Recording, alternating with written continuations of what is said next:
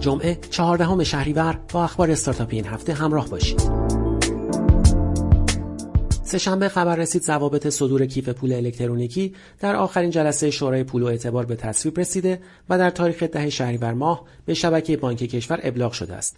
طبق این ضوابط تمامی فعالیت‌های حوزه صدور و راهبری کیف پول الکترونیکی باید با اخذ موافقت بانک مرکزی صورت گیرد. این هفته امیر ناظمی رئیس سازمان فناوری اطلاعات کشور با ذکر این نکته که بعید می‌داند طرح پرحاشیه ساماندهی پیام‌رسان‌های اجتماعی در مجلس رأی بیاورد گفت با اکثر مفاد شده در این طرح مخالف است.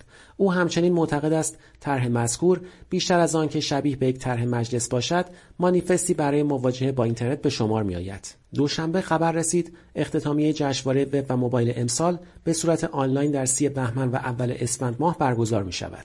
این هفته محمد علی یوسفی زاده مدیرعامل شرکت آسیاتک ابراز امیدواری کرد که با توجه به آماده بودن این شرکت امکان عرضه اولیه سهام آسیاتک در بازار بورس تا آخر پاییز نود و نه فراهم شود.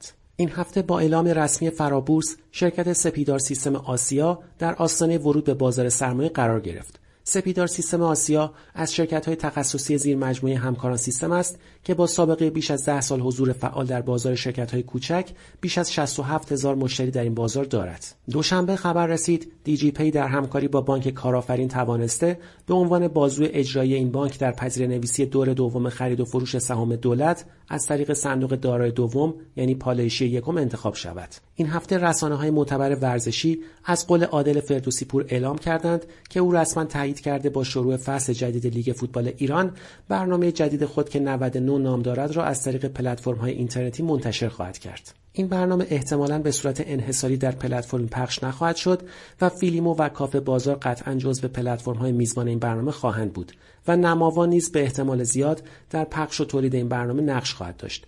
کمی پس از اعلام این خبر، روزنامه اصولگرای صبح نو طی گزارشی اذعان کرد بعید از سازمان صدا و سیما و نهاد ناظران بر روی پلتفرم‌های وی او دی یعنی ساترا چنین اجازه‌ای را به فردوسی پور بدهد. این هفته یکی از کاربران در توییتر اعلام کرد بلافاصله پس از ثبت آگهی در دیوار، پیامکی از سوی کلاهبرداران مبنی بر پرداخت حق اشتراک سالانه دریافت کرده و از این طریق به اطلاعات حساب او دست پیدا کردند.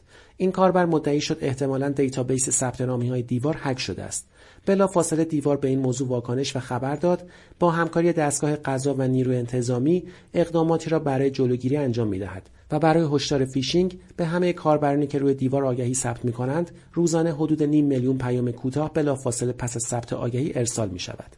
در این رابطه چهارشنبه شیپور نیز با انتشار بیانیه‌ای اعلام کرد هرگز پیامکی برای پرداخت وجه به منظور بروزرسانی آگهی برای کاربران خود ارسال نمی‌کند. سه‌شنبه این هفته خبر رسید بخش دیوار فروشگاه‌ها که با سه دسته‌بندی لوازم الکترونیکی، لوازم خانگی، لوازم شخصی و لباس کار خود را به تازگی در تهران آغاز کرده، در دو ماه و نیم گذشته بیش از ده هزار فروشگاه روی آن شروع به کار کردند. رقمی که تقریباً سه برابر تعداد کل مغازه‌هایی است که در دو طرف خیابان ولیعصر از میدان راهن تا تجریش واقع شده است. بر اساس اعلام دیوار برای کمک به فروشگاه‌ها ثبت نام پنل‌های فروشگاهی رایگان است. بعد از ثبت نام و دریافت پنل کاربری، هر فروشگاه می‌تواند تا بیست آگهی رایگان بارگذاری کند و برای ثبت آگهی‌های بیشتر هم تخفیف‌هایی در نظر گرفته شده است. روز چهارشنبه نقشه و مسیریاب بلد خبر داد در روزهای چهارشنبه و پنجشنبه هفته گذشته میزان سفرها از مبدا شهر تهران در محورهای خروجی آن تا پنجاه درصد نسبت به هفته پیش از آن یعنی ایام غیر تعطیل افزایش داشته است. این هفته مالک محصول تور در شرکت علی بابا در توییتر خود نوشت مارکت پلیس تور علی بابا را پس از چهار ماه و نیم فشار زیاد، تیم ورک و شوق ساختن لانچ کردیم. با استفاده از این محصول کاربران می توانند هتل، اتاق، پرواز و امکانات دیگر را از میان چندین پیشنهاد گوناگون با بهترین قیمت انتخاب کنند و شخصاً پکیج تور مسافرتی خود را سفارش دهند. چهارشنبه اساپ اعلام کرد یک راننده تمام وقت می تواند تا ماهی هشت میلیون تومان در تهران از فعالیت در این تاکسی اینترنتی کسب درآمد کند. رقمی که به گفته اساپ بالاتر از رقم پایه حقوق مصوب سال نود و نه است. این هفته خبر رسید بر اساس تصمیم کمیته تخصصی هیئت مقررات زدایی، یعنی کمیته تحت نظر وزارت امور اقتصادی و دارایی، فعالیت اساپ دکتر بلامانع اعلام شده و این اپلیکیشن مجاز است با همکاری آزمایشگاه‌های فیزیکی اقدام به انجام تست کرونا کند. چهارم مرداد ماه سال جاری وزارت بهداشت با ابلاغ نامه‌ای به استارتاپ‌های حوزه سلامت انجام تست کرونا را به وسیله این اپلیکیشن‌ها غیرقانونی عنوان کرد. با این تصمیم نامه وزارت بهداشت ابطال شده است.